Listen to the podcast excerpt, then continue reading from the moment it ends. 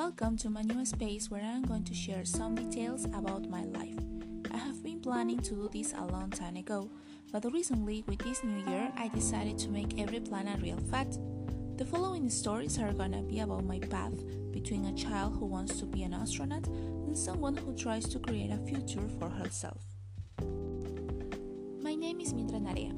I am 25 years old and I work as an English teacher in a high school and as a graphic designer in my own business. I was born in Guayaquil, a city in Ecuador in South America.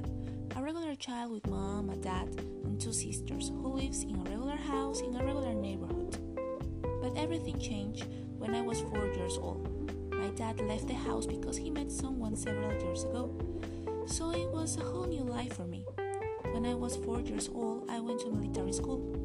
The fact that my dad tried to see me some days was rough, because I never felt a connection with him at that age. I always saw him as the enemy, someone who made a terrible mistake, and the consequence was this mess up in my head. Despite the troubles that my family had, I lived each day watching TV, reading books, and playing with my sisters. That was the perfect plan while I was growing up.